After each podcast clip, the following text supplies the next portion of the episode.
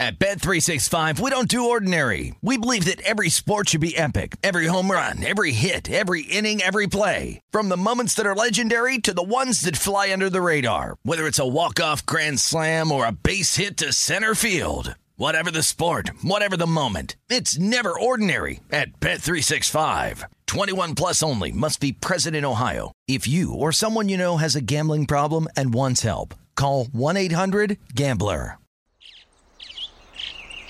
Getting ready to take on spring? Make your first move with the reliable performance and power of STIHL battery tools. From hedge trimmers and mowers to string trimmers and more, right now you can save $50 on select battery tool sets. Real STIHL. Offer valid on select AK system sets through June 16, 2024. See participating retailer for details. From BBC Radio 4, Britain's biggest paranormal podcast is going on a road trip.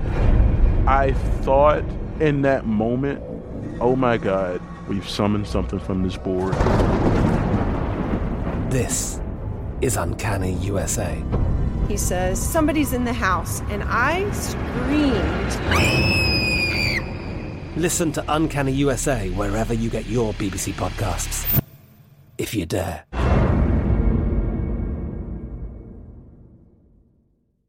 Xfinity has free premium networks for everyone this month, no matter what kind of entertainment you love. Addicted to true crime? Catch killer cases and more spine-tingling shows on A&E Crime Central. Crave adventure? Explore Asian action movies on Hi-YAH. Searching for something extreme? Check out skating, snowboarding, and more on Fuel TV Plus, the global home of action sports. And find crowd-pleasing bops on iHeartRadio's Hit Nation playlist. There's new free shows and movies to love every week. Say free this week in your Xfinity voice remote. This is the Philadelphia City Cast with Ryan Rothstein, presented by Bet Rivers. Ah, that's right. Stubbs walk off homer, baby, and the Phils win 3 1 in the bottom of the ninth to take the series victory over the Miami Marlins. Let's go, baby. Welcome back, Philadelphia CityCast, presented by Bet Rivers Sportsbook. I'm your host. Ryan Rothstein. Dramatic fashion on Wednesday. Phils get the win three to one, as I mentioned. In the bottom of the ninth, after doing a whole lot of nothing for nine innings. But as Kyle Gibson's high school coach once said, it's about when. Baseball is about when you get the big hit, when you get the big pitch. Words of wisdom there. Stubbs, the Phillies' backup catcher, in the lineup because JT got the start um, start off after a night game on Tuesday. So just a, a unbelievable rebound win, which was the team's 11th and 13 games, 10th and 12 games under new skipper Robbie T, as I call him. Phils have won four straight series under Thomson, and uh, they now switch focus to the Washington Nationals. And coming up here on this episode, we're doing a little CityCast crossover with host of the Washington, D.C. CityCast, Frank Hanrahan. He'll be joining us to preview all things Washington Nationals and Philadelphia Phillies coming up here uh, over the next couple of days. And that'll be the first time we're doing a crossover with Frank. So I'm really looking forward uh, to having a, a fun conversation with him where we will give out our thoughts on both sides of the ball here, so to speak. We'll give out our betting plays. We'll get all of the latest updates on the DC side of the fence here as it relates to the Washington Nationals. So, plenty of Phillies talk coming up here with Frank in just a couple of minutes. So, to start things off, we're going to get right into the NBA Finals Game 6 full betting preview, baby. And there's a lot to get to uh, as the Golden State Warriors now have, I was going to say commanding, certainly not commanding, uh, but they have the 3 2 lead going back to Boston now with an opportunity to close things out at the Garden on the Celtics home floor. Can they do it? It's not going to be an easy task, obviously. Anytime uh, you, you have to close things out away from home, it's not easy. Now they, they don't they don't have to do that by any stretch of the imagination. If the Warriors are to lose here tonight, obviously, game seven would take place on Sunday back uh, in California in the Bay Area. Winner take all at Golden State. But uh, let's focus on game six now. All right, can the Warriors do it? And game five, it was the Andrew Wiggins game. Steph Curry, his first, really his first poor performance of the NBA Finals. He finished with 16 points. Andrew Wiggins led the team in scoring with 26. Will Steph bounce back? Will Wiggins carry that performance over? Uh, maybe Klay Thompson will step up. We'll get into Klay Thompson and his big performances in game six in the past. Uh, he seems to always have big game six performances uh, when the series gets to this game. So we'll touch on him. We'll touch on Steph. We'll touch, uh, touch on Wiggins as well. Uh, and we'll give out our thoughts and, and best bets for this matchup here, uh, game six. Let's look at the updated odds. And the Warriors are a four point road dog Game six, game six tips off 9 p.m. Eastern time Thursday night. Boston, the four point home favorite. You look at the money line, plus 140 for Golden State to win the game outright, minus 167 for Boston to win the game. Uh, the total set at 210 in Boston. All right. And, you know, it's interesting because now it's it's so reactive, right, game to game, and and rightfully so, right? Like we we always seem to have a little bit of recency bias in our narrative and opinion for any sport, game to game, in a be- especially in a best of seven. Right, I think that that that just comes with the territory. Um, but let's not forget that this Boston Celtics team this season, last series against the Milwaukee Bucks, the defending champions, they were down 3 2. And they went into Milwaukee for a game six, got the win, and then closed the series out in game seven. So, you know, this Boston team obviously has some fight in them. Listen, if you get to the NBA Finals, both teams, they have plenty of fight in them. All right. So this is going to be a full blown dogfight. There's been a lot of talk uh, and criticism surrounding Jayson Tatum. Uh, in his fourth quarters, his lack of, of big play, his lack of production when the lights are at their brightest you know, we'll we'll see. I, am not going to start to criticize Jayson Tatum and, and, call him, you know, lacking a clutch gene or anything like that. But uh, this would certainly be a a great time for Jayson Tatum to silence those uh, those critics, to silence that noise a little bit surrounding surrounding himself as it relates to the big moments uh, in these NBA finals, particularly in the fourth quarters. All right, so I mentioned Curry you know, I'll, I'll give you the update here for Finals MVP. We've been doing that uh, each and every preview episode. And as I mentioned after game five a couple of days ago, Curry is your big betting favorite, of course, at minus 385 at Bet Rivers. Tatum's next at plus 375. Wiggins now third at 16 to 1. Jaylen Brown fourth at 20 to 1. Um, this is Curry's award.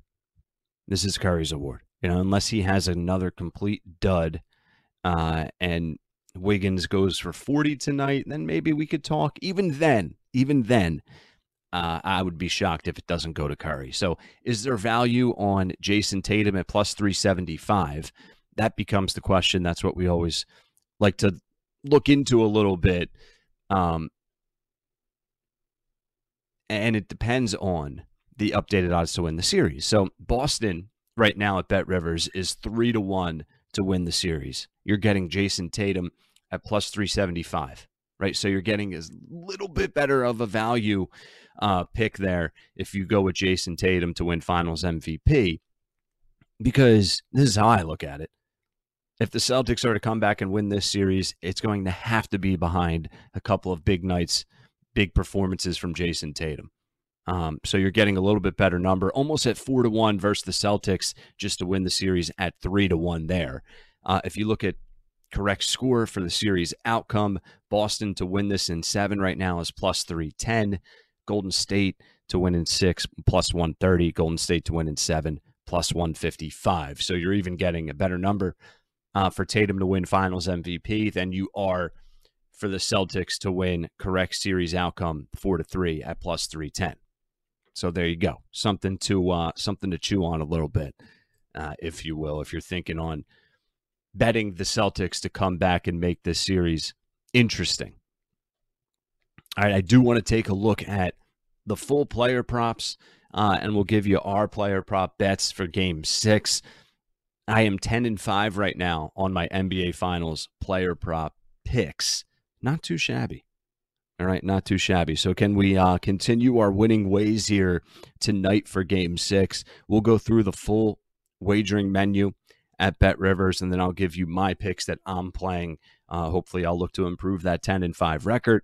Uh, and then also coming up, we're going to have a conversation with Frank uh, Hanrahan. I said his name so wrong there. Uh, but Frank's the host of the DC City Cast. We'll catch up with him uh, to help us preview Phillies, Washington Nationals getting underway a uh, li- little bit later today, as long as the weather holds up. All right, so plenty happening, and the U.S. Open is going on right now. All right, let's not forget about that as well. And Bet Rivers is giving you extra reasons to tune in and play. Just log in each day of the U.S. Open and receive a free profit boost to power up your tournament bet every round a new boost for you to use before the round starts or while the players are on the course. Terms and conditions apply. See site for details. Make your U.S. Open bets every day and get an extra boost while doing it at Bet Rivers.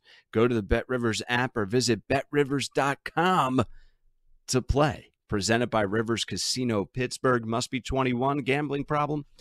Call 1 800 Gambler.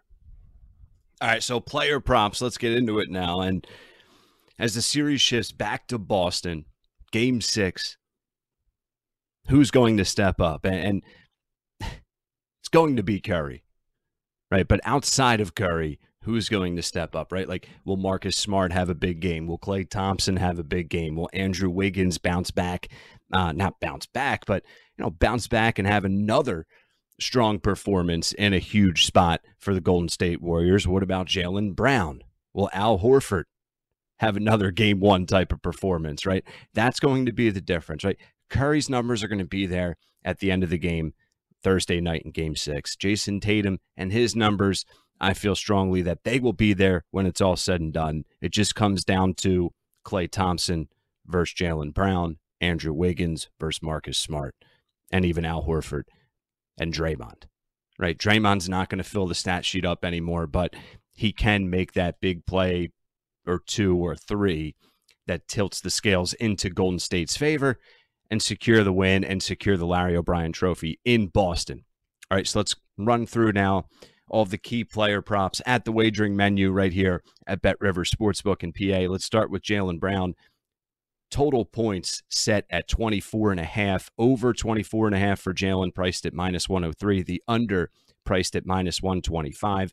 And then threes made for Jaylen Brown set at two and a half, with the over priced at minus 132, the under priced at plus 103. Let's look at Jaylen Brown's stats in this series for points and threes made through games one through five. Three pointers made. He had two, three, four, and then the last two games, he had two made and zero made. Right. So nothing really special here for Jaylen Brown as far as his three point shooting in this series. When the series first shifted back to Boston in game three, he knocked down four. Sort of a similar spot here as the series now shifts back to Boston in a pivotal game six. Can he repeat that game three performance?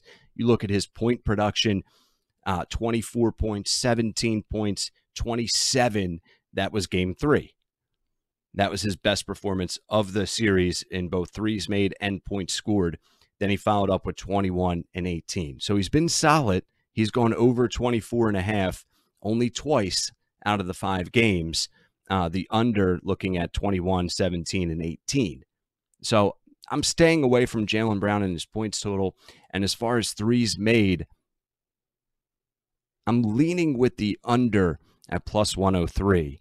Uh, more times than not in this series, the under two and a half for Jaylen has hit. But I'll give out my best plays and the picks I'm actually making at the end of us running through all of these. So uh, next up, Steph Curry, 28 and a half points. That's the number set at Bet Rivers. The over at minus 134, under minus 125. And then for threes made, it's back to four and a half.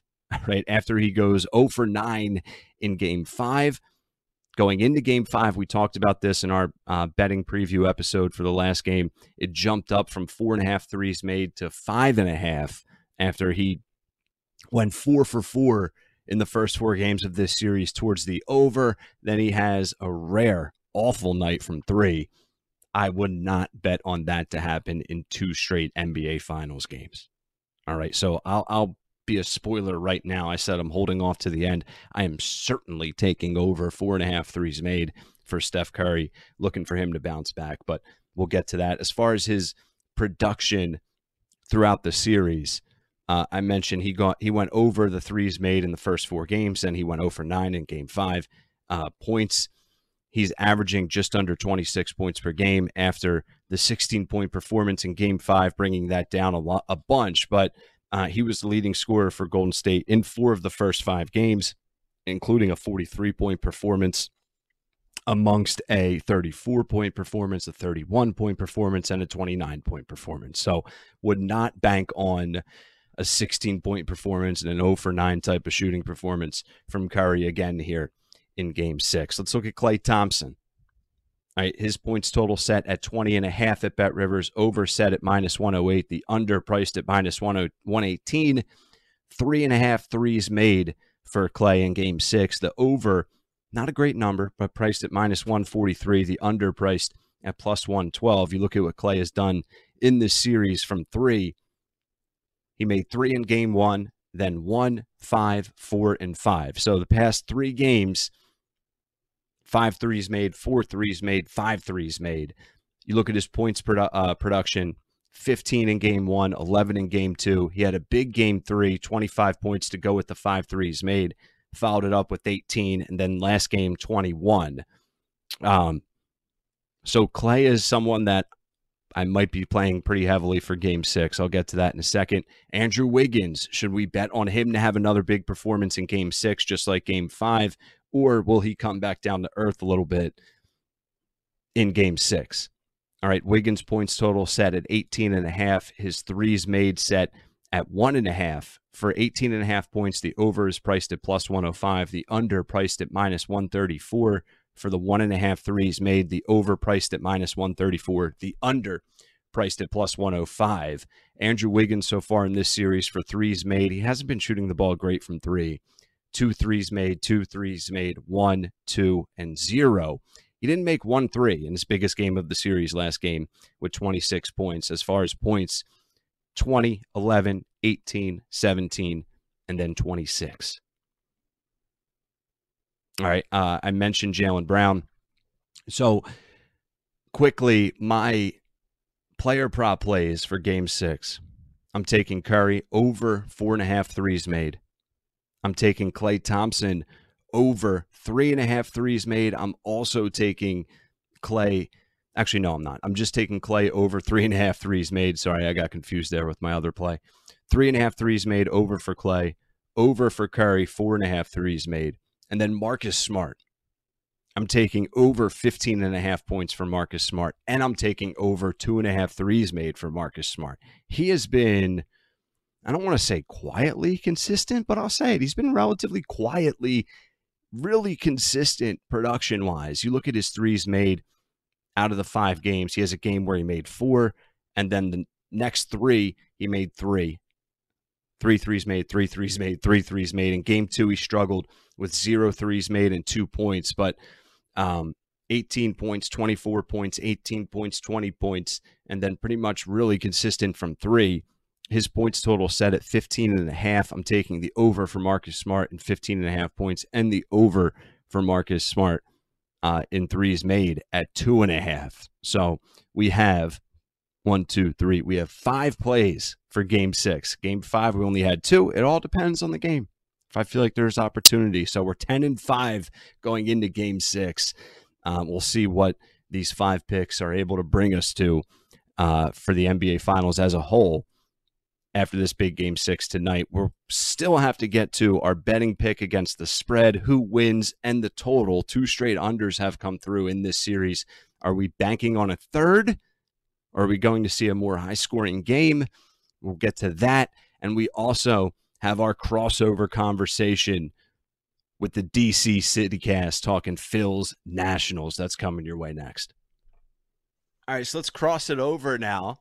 Uh, Frank Hanrahan, maybe Hanrahan. It depends on where you're where you're from here, like Han Solo, but it doesn't matter. Frank and Ryan here, uh, linking up to have some fun. Philadelphia and DC, and it's perfect timing because we have Phillies Nats uh, series kicking off here at the time of recording later tonight, Thursday. Uh, the Nationals uh, struggling, I think, is maybe fair to say. We'll get Frank's thoughts on that. The Phillies doing well right now, but we all know how that how that goes here in, in the past decade. So we'll have some fun. We'll do a series preview. We'll talk baseball and just whatever else comes our way here uh, on the crossover. Frank, man, it's it's uh, really good to, to chat with you here for the first time. Yeah, thanks, Ryan. Appreciate you uh, having me on. And you know, these days are going by so fast, and I look up at the schedule and I see, hey, the Phillies are in town, and I've always actually had a big affection for Bryce Harper. So I sort of keep an eye on how the Phillies are doing and how Bryce is doing and saying, oh, what could have been if he had stayed in D.C. But it's good that he's doing some good things in Philly. And uh, it's always a treat to see him back in D.C. to play. That That's a interesting place to start. Like in D.C., how, how is Bryce Harper viewed? Is that consensus, like sort of how you just described yeah. it? Uh, we we miss him. What would be? Or you guys win a World Series without him? So is it different? A little bit different.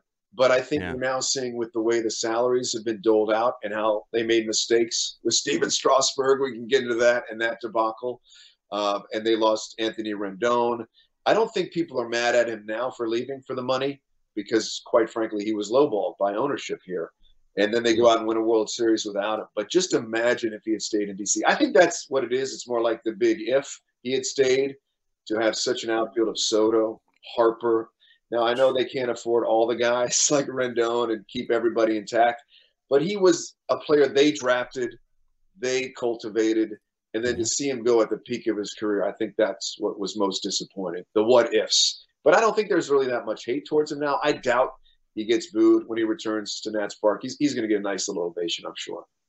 I know, I'm I'm sure. I mean, it doesn't hurt to win a World Series, like you said. I mean, he is he's absolutely loved here in Philadelphia. I mean, he's Good. he's godlike. Good. It's uh it's crazy. just and he's just a great guy. I mean, th- there's nothing really bad to say about him. It's just can we get it? Can we get a team that he's leading into the playoffs? That's the thing here. Right. No, and I saw you guys had a nice victory the other day, and and look, I know the Mets have, have really gotten off to a great start, but the Braves and the Phillies, that they can start getting some things together, they can make some things interesting. So yeah, uh, that's the interesting thing about Harper is that I do follow him still a little bit, and I keep my eye on him. That's how big of a presence he was here in DC for the five or six years that he was here. Um, I'm sure he's a massive personality and presence, and uh, you know he he demands that type of attention and and following. So the Nationals now without Harper. Uh, we talked about the World Series, but let's let's look at the Nats this year uh, up to this point. There's still a ton of baseball left to be played, but uh, the Nats struggling, I think, is a, a, nice way to put it at 23 and 42. F- fill us in. What, well, what, what's, is, uh, what's all the latest? Everything is going downhill, man. They they show these spikes of offense and then nothing. And they just got swept by the Braves, who are one of the hottest teams, if not the hottest team in baseball, right? 14 in a row. Then we get word that Stephen Strasburg is not going to pitch uh, for some time after a year of rehab this is a guy they gave out $245 million to over seven years. And I think in the last three years, he's pitched 35 innings. Uh, that's a great return.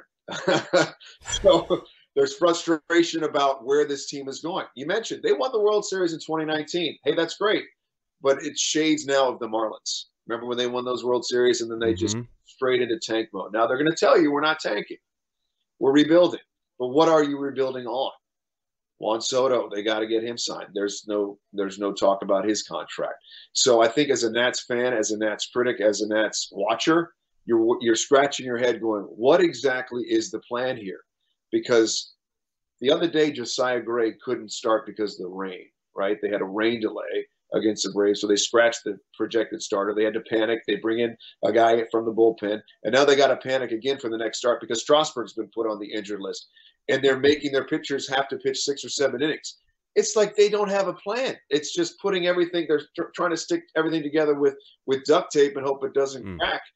and it's cracked. They're 20 games under 500. Like I said, every once in a while, Ryan, the offense comes around and you go, oh, this is what they had in mind with bringing in a 40 year old Nelson Cruz and having Juan Soto batting three, and guys are actually with Bell with some pop as well.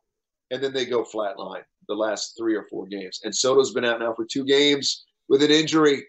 So looking at tonight's game against Philadelphia, even though it's a big number, I think minus 200 or something at Bet Rivers, I, I would just hammer whoever is playing the Nationals because they're on a four game slide. They're not winning games. Everybody's frustrated. So that's where we're at right now, I think, as, as a Nats fan. Just frustration across the board.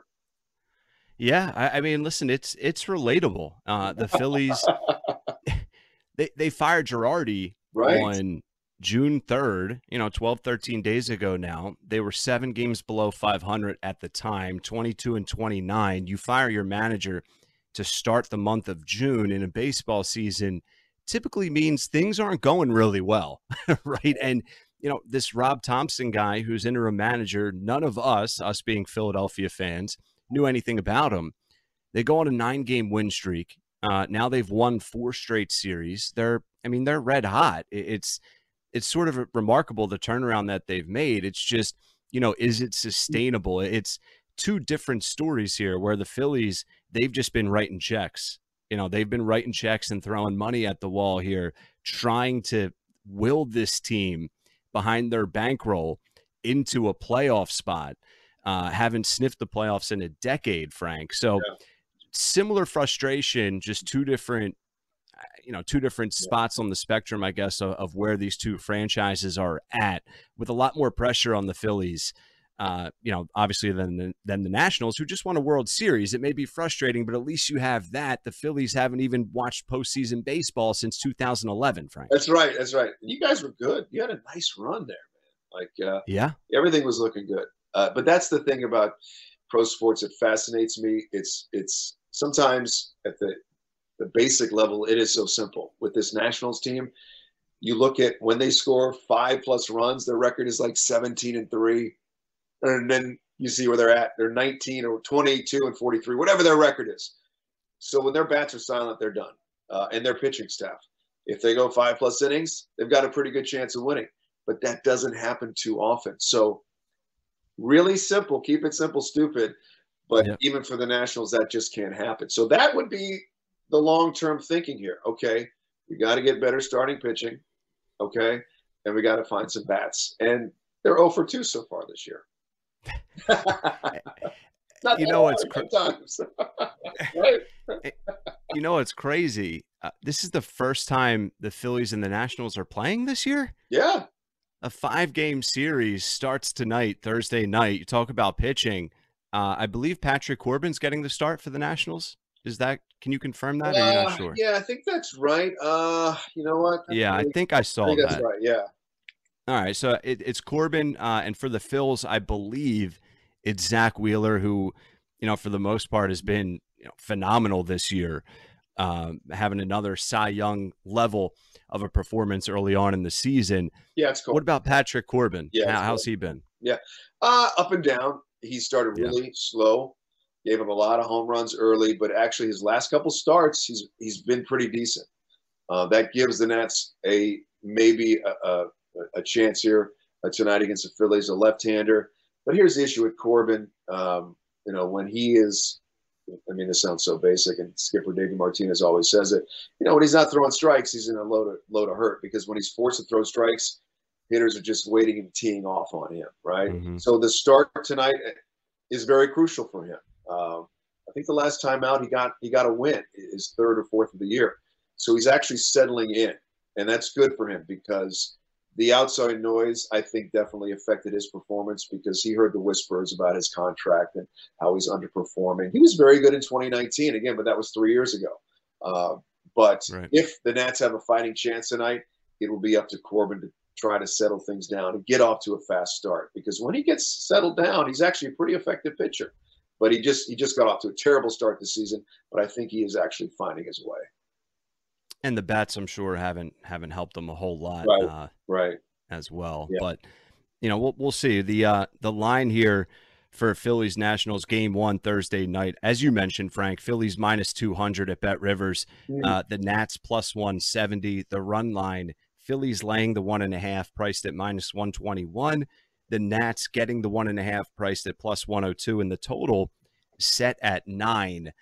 Um, mm. My initial thought on like a best play would probably be taking the under nine just because Zack Wheeler's going for the Phillies and and he's been able to, you know, consistently get six, seven, eight innings pitched, zero, one, two at the most earned runs. Nationals bats are struggling a little bit. I, I don't know. Where would you look to play this? Well, I would, you know, I've, I've gotten bitten a couple times uh, the last few games, although actually I got both wins. I, I gave out the Braves the entire series. I said, just keep hammering Atlanta. That's the thing about baseball, right? Take the hot team yep. until they lose. Take the streaking team until they lose, no matter what the number is. I'm not sure where Atlanta is tonight, but I take them again.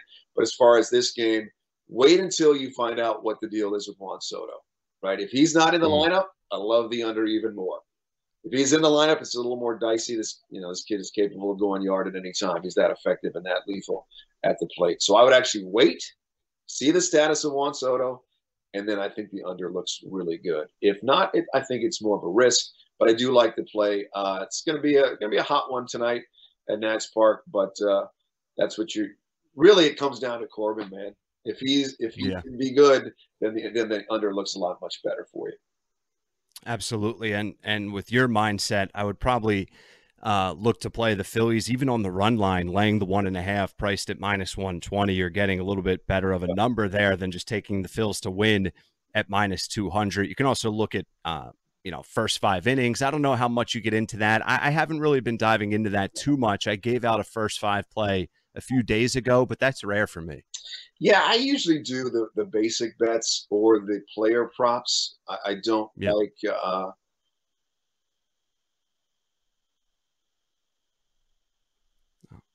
in home games they make it interesting that's for sure. So but uh, yeah i never really do the, the, the, you know the first five innings or so. It's just something that has never uh, appealed to me quite frankly as a as a bettor. I see why people do it though absolutely. Uh, but yeah, I, I, like to go the full nine or maybe even extra innings. And the other thing about betting on games is the in-game live betting is is dicey too. I never really do baseball. I do more basketball than anything. Uh, but yeah, yeah. When it comes to tonight, I do. I, I'm actually a fan right now. The more I think about it, of the Phillies minus one and a half at what just minus one twenty. That seems actually yes. a pretty decent bet. Yep. Yeah. All right. So we're we're in agreement there. Uh, and then there's a doubleheader tomorrow. Oh, yeah. Um, yeah, five games. I mean, so we're in this for the long haul, Frank. My goodness. And then, and this is where again I, I say, Ryan, like until the Nats win, man, just bet against them. Like they're on a four game slide. This is a really good spot for the Phillies. You know, and I know they're saying to themselves, "Hey guys, we're game over 500, playing pretty decent yeah. baseball. Here's our chance to really get a nice winning streak going. We got a five game series against a bad team. Exactly. I mean, you know, you look at the Miami Marlins, that's a team that for some damn reason, Frank, the Phillies have struggled mightily against over the past three or four seasons. They haven't been able to win a series, and they did it in walk-off fashion yesterday. I don't know if you saw that. They're they're able to walk off 3-1, three-run homer, bottom of the ninth, two outs. That gets them the series win, which is the first in quite some time against Miami. If the Phils want to be a playoff team, you have to take at least three of five against the Nationals now. Yeah, absolutely. And I don't know how much is said about that. Maybe that adds pressure. And I'm, I'm curious as to when they have these closed door meetings or pregame mentions. I wonder how much. And I've been in locker rooms where they have the standings and they say, hey, this is where we are. But I have to believe their new skipper and you said there's a change. There's definitely this shift of their attitude and the way they are performing. So I'm curious to see how much emphasis is put on these these type of series where you go against a club that is struggling mightily. Do you get that big megaphone out and say, "Hey guys, this is we have a great chance here," or do you just go day by day because it's 162 games? I don't know about you, but for me personally, I would love to have a skipper who's constantly reminding us of our opportunity. I don't know if that's the case in Philadelphia, but I would love to see that with coaches. And I see that lacking a lot in pro sports, which is fascinating. I get it. They're they're grown men. I get it. They go out to do a job. But I also would like that needling, that prodding. Hey guys, opportunity here. Let's take advantage of it. And the Phillies have one for sure in this series. It's interesting you bring that up. That's something we talked a lot about over the past couple of weeks and just the city in general, you know, on uh, the local stations, on WIP. We've talked about it. It's been written about in the Philadelphia Inquirer. Uh, like the impact of the manager and the head coach in professional sports in general. Like, how much should we weigh into that? Because Joe Girardi won a World Series with the Yankees. We fire him, mm-hmm. uh, like I mentioned, to start June. You rattle off nine straight wins. It's like, well, was it that simple? Like, it can't be just because you got rid of Joe Girardi. Like, how much of a factor can these head coaches and managers, you know, weigh on a team's success? That may sound like a stupid question, but I actually think it's an interesting conversation. I am always amazed when somebody gets fired or an organization makes a move and the defense is, well, who, who are we going to get to replace them? Right? Uh, yep. Somebody else that can do a better job. This has happened so many times here in DC where we, we let go of a coach and go, well, who's going to be better? Who's a better option? Well, somebody else can do better. right. Somebody else can connect better somebody else can communicate better. There are different styles that work with different teams. There's, there's absolutely no question about that. Um, and I think that that is so very crucial and so very vital. And I, it always annoys the heck out of me when you're paying these coaches millions and millions of dollars. And then you say, well, who else can do a better job? Well, somebody else who you're paying a, a king's ransom to do that job. Uh, I'm, I'm sure you've dealt with people who are your boss or your coach or somebody that you just didn't really feel that connection to, and it affected yeah. your performance. There's absolutely no question about that, right? Uh, so, to your point, clearly Girardi and his mix of players did not connect. And they made the right decision at that time because you see there is a different reaction and different response. Now, over the long haul, will that make a difference? Phillies are certainly hoping that that is the case. But there is something to the coach player dynamic that I think is vastly underrated. I don't know if you heard about Jack Del Rio and his whole deal. Of course. of course you did. It was national news. to me, that means a whole hell of a lot, right? Now, people will try yeah. to downplay that, but I think that was a huge deal. And it was good they fined him. It was a good, smart decision. Uh, who knows what's going on behind closed doors, too? What is being said, right. being whispered to these players. But when you're trying to win games, the slightest minutia has to be taken into consideration. Is what I what I said? If I'm the coach, did I say something to tick off my player that he's not going to give his best for me? Like let's let's let's examine that and let's explore. Uh, I think all of this matters. All of it matters when it comes to success, yeah. right? I sound like I'm doing a TED talk, but I think all no. of it matters. Absolutely. Yeah, no, it's interesting, uh, and and I agree with you wholeheartedly. Uh, all right, so we're both on the Phillies for Thursday yes. night, and you bring up Jack Del Rio. I think it's a it's a good time maybe to switch to some football. I know it's only June, but you know there's a lot for us to talk about here. Philly and Washington, uh, D.C. You have our old quarterback. You mentioned the Jack Del Rio story. Um, you know, I don't know what what what's the vibe and and feel in DC right now, not just with the Del Rio stuff, but just know, outlook on this upcoming NFL season with the former Philadelphia Eagle Carson Wentz. I want to ask you about Carson Wentz in a little bit because I want to see what you thought about him when he was there. But you know what? It's it's okay, I guess. A lot of people are trying to spin it in a positive manner, positive fashion. I think for this team, it was an interesting move. It, it felt like a desperate move. Uh, I think that Wentz was probably going to get cut, and I, I think the Washington Commanders were like, well, we should we should suck up his salary for the fact that we we're, we're so desperate for a starting quarterback, and we'll try one more mm-hmm. reclamation project with this guy. Look, every coach thinks they can take somebody's junk and make it into a treasure, right? Yes. Uh, yep. And there were times last year I'd watch games with interest with Wentz, and I would say to myself, why did I put money on this guy? And I would say to myself, I would register in my head, okay, from here on out, never bet on any team that Carson Wentz is quarterbacking. Because there were some absolute duds and just decisions that I was going, this is a professional quarterback making these decisions and costly decisions for the Colts and my pocketbook. So then I get word that he's coming to DC. I'm like, oh my God, here we go. The Washington Commanders offensive coaches think that they can turn this guy into a great decision maker uh, a great locker room guy. Look, I hope it works out. I am not a fan of the move at all, as you can tell. Uh, Yeah. This offense has some, you know, they got some weapons, but the bottom line is, is can this guy overcome his past decision making, awful, you know, awful leadership? I don't think so. I really don't think so. So, as far as that concerned, not a fan of Carson Wentz coming to DC. As far as Coach Jack Del Rio and Coach Ron Rivera, there's so many off the field issues. I'm sure you know. Dan Snyder, the owner, refusing to go testify before the House Oversight Committee, saying he's off on a yacht in Europe, and Roger Goodell is going to testify about their toxic workplace environment. They have a new name, new logo, new nickname that they totally botch. I don't know if you, Yeah. you've seen the uniforms. They keep trying to tell us the uniforms are cool. They keep trying to push that the logo is cool. It's not. They suck. It's terrible. I'll never get used to it. I honestly will never get used to this uniform. Uh, I, I didn't mind the name change. Just I minded the name what, that it was changed to, and the uniforms. Right. So that's where we are right now. So all they have to do is go out next year and win ten or eleven games, and all will be forgiven. That's it. No big deal.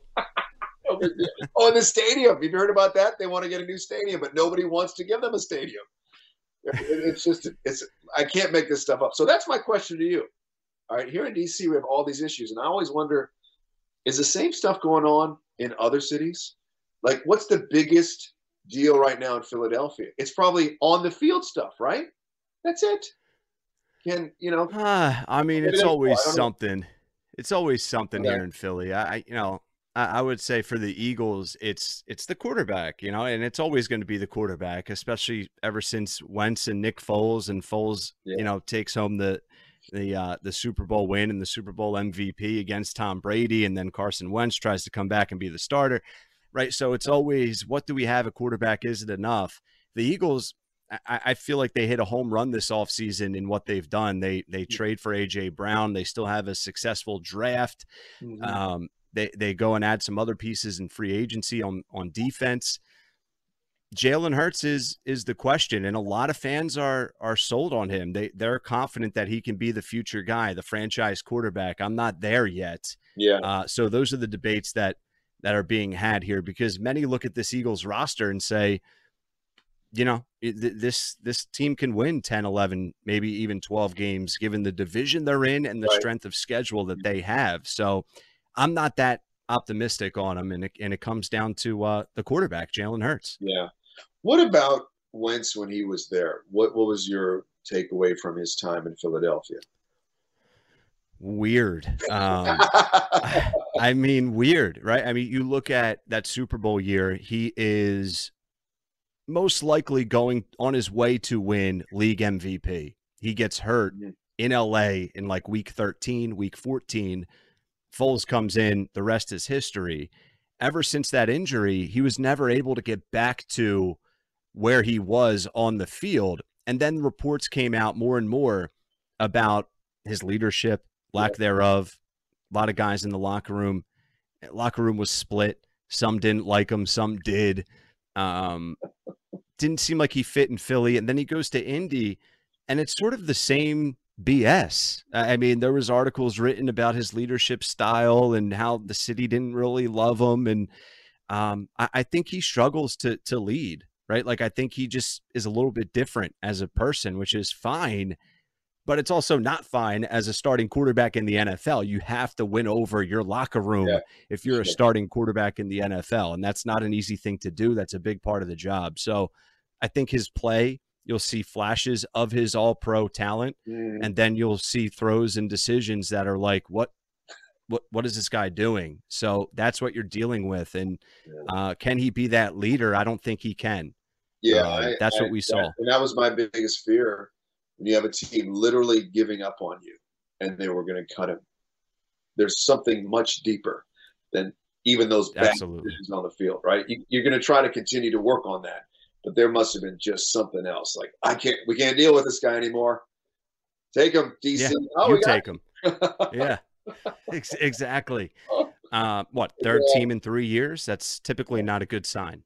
No, not a good sign. And who knows about these OTAs? I don't know how you guys cover OTAs there in Philly. I mean, here it's like, you know, everybody's going gaga and they're showing offensive clips. Like, it doesn't matter to me. I'm, I'm so over that. I've done this for many years. And the the trap is, oh, well, he, he looked good in OTAs. Yeah, with shorts and shells on, or not even shells, man. Like, let's get over. I say the same thing. I mean, I'm going to start. We're going to like really. To me, it comes down to training camp and then your first preseason game that you start to see. Anything up until that point, whatever. And I don't get all up in a tussle either about who's at OTAs or who's not or voluntary stuff. It's voluntary if it is, if you want to be there. You know, last year Chase Young, our, our defensive end, wasn't at at, uh, at voluntary OTAs and that was a big huff and puff. Um, so, so, what? It's like so what? Doesn't matter. I, I, say the same thing. Like a lot of guys can throw a football in shorts, right? Doesn't mean anything. Doesn't mean anything. No, I know. Nope. And like, it's it's great. It's practice, right? It's practice. That's that's where they're supposed to make mistakes too, right? I exactly. Hate I hate the report. Oh, Carson Wentz was picked off today in in OTAs. Well, that that's okay. He's learning. I hope. Don't do that again. I got. Yeah, don't do it. Uh, we'll do it don't do it in week seven or whatever it is. You're you're allowed to do it in June. It's it's not the end of the world. So it is it is overhyped, but you know football's king, especially in our cities. So it's like these OTAs, albeit in June, they're going to get over uh, over magnified, I guess, if you will, right? Oh yeah, oh yeah, yeah. All right, good stuff, man. I mean, do you have any uh, thoughts on the finals before we uh, uh wrap this thing? Yeah, up? I mean, I don't know what you're gonna do tonight, man. Like, I got burned. I took the Celtics plus four on was that Monday night? My God, these days are going. I don't know. Yeah, Monday. Yeah. So I took this, the those Celtics plus four, thinking that they gave up. They basically gave away game number four in the last five minutes. Look, I don't want to go on a rant with you right now, but I will for just a second. These NBA teams have 12 assistant coaches, bro, and they can't figure out, hey, for five minutes, we didn't score a bucket in game four. Let's figure out a different way to handle these situations. And you know what the Celtics did? They did the exact same thing twice in, in a pivotal game five. They did in the first quarter and in the fourth quarter. If you look at the game log, it's stunning after Poole hits that 38 footer to give them up, go up by one to start yeah. the fourth, it took the, the wind out of their sails. They didn't score for four minutes to start the fourth quarter, the Celtics, and that was it. Inexplicable.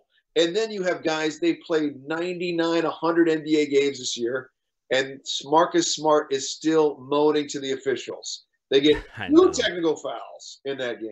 Two. If I'm the coach, I go, guys, if I see one of you losing your steam or saying anything to the officials, I'm taking you out. They yep. just outside they psyched themselves out in that game. So with that said, I agree. I'm taking the Celtics tonight, and I hate it. It makes no sense because all the momentum in the world is with Golden State. They want to come and close this thing out. Curry was what 0 for 9, 0 for 9, and they won by 10. By the way, I find it funny that some of these places had prop bet specials for Curry. Hey, Steph Curry makes one three, you get 250 bucks. Zero. Zero. So how about that? Um, so with that said, I like the Celtics tonight. I hate the bet, but I don't know about you. What do you think? You know, my my prediction going into the series was uh, Golden State in seven.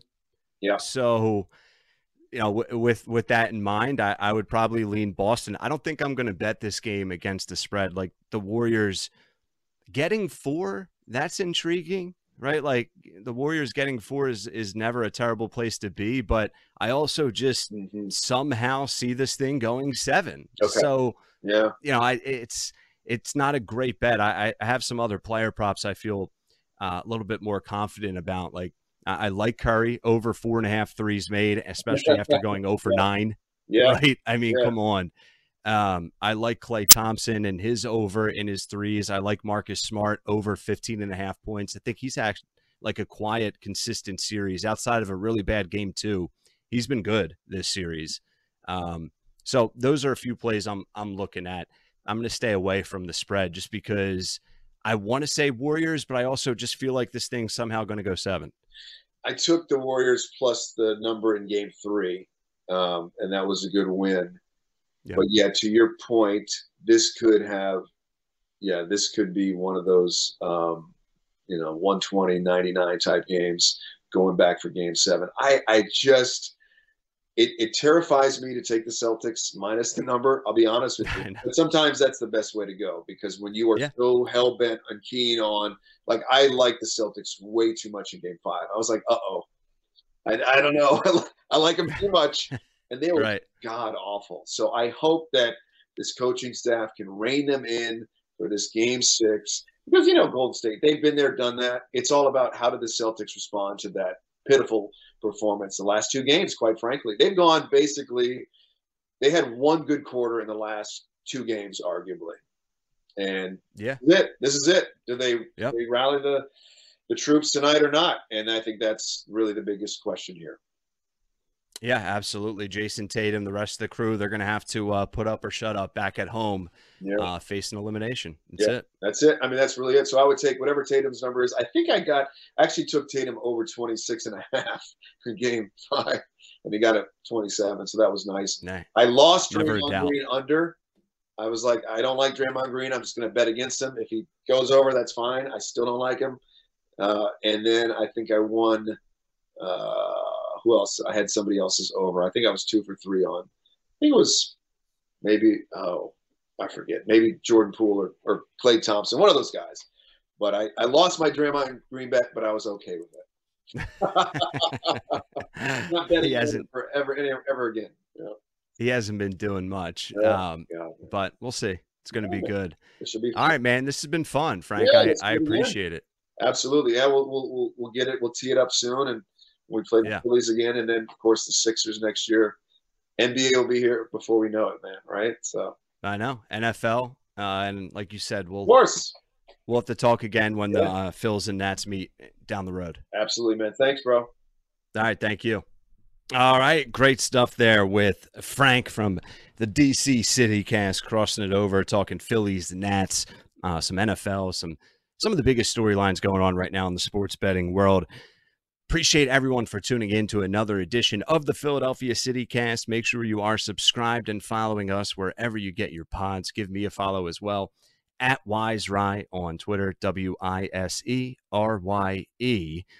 Uh, big NBA Finals game six tonight. Phillies Nats kickoff game one of their five game series. Uh, we'll keep you updated throughout the series, of course, right here on the Philly City Cast. Uh, so, plenty to discuss. The U.S. Open getting underway today. NHL, uh, Stanley Cup. Colorado wins in overtime game one last night. We'll be previewing each and every game throughout the Stanley Cup here as well. So, plenty to discuss over the next couple of weeks. Join us. Have a great rest of your day. Best of luck on all your bets. Until next time, thanks for listening to the Philadelphia City Cast presented by Bet Rivers Sportsbook. Peace. Baseball is here, and Bet Rivers has a special offer for you every Saturday throughout the entire baseball season. Place a three leg, same game parlay of at least $25, and you will earn a $10 free bet. With same game parlays, you can combine player props and game bets to make your perfect combo. Terms and conditions apply. See site for details. Claim your offer on the Bet Rivers app or go to betrivers.com. Presented by Bet Rivers Casino Pittsburgh. Must be 21. Gambling problem? Call 1 800 Gambler.